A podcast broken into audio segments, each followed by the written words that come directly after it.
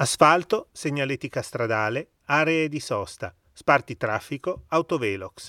Sono tutte componenti che possiamo incontrare sulle nostre tangenziali, ma ce n'è una che negli anni è cambiata, si è evoluta, perdendo però quell'aria di mistero e poesia che è stata anche raccontata in un libro, Il casello.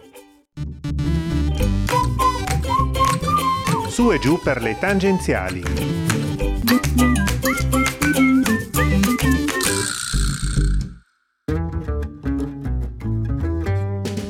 Francesco Gori ha lavorato per molti anni ai caselli delle autostrade italiane. Un lavoro sedentario, certo, ma ricco di sorprese, come lui stesso ha raccontato nel libro che ha scritto dal titolo Saluta il casellante.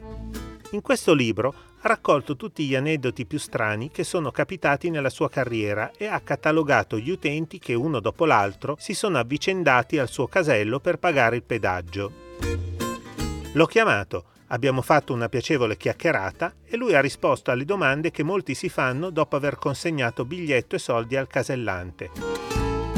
Ma com'è il tuo lavoro? È noioso? Sempre lì seduto a fare le stesse quattro cose? È divertente? È pericoloso?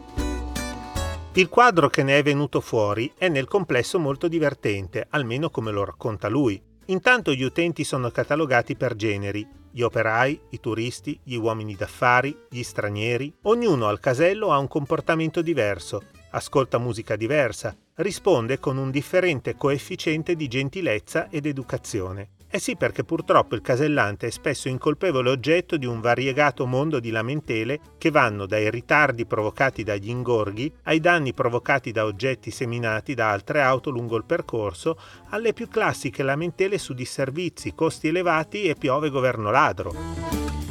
Insomma, il casellante, così come ce l'ha raccontato Francesco Gori, è un parafulmine su cui piove addosso un mondo fatto di amore e odio. Sì, anche amore, perché a volte capita che qualche utente faccia l'occhiolino o chieda il numero di telefono alla persona che sta chiusa nel gabbiotto a fare il suo lavoro. Oggi la tecnologia sta trasformando la figura del casellante in un animale in via di estinzione. Telepass e casse automatiche si sostituiscono sempre più spesso al lavoro umano e tutto è delegato a uno schermo e a un risponditore automatico. E alzi la mano chi non ha mai mandato a quel paese la voce femminile che augura buon viaggio agli utenti subito dopo aver effettuato il pagamento. Dai, lo avete fatto.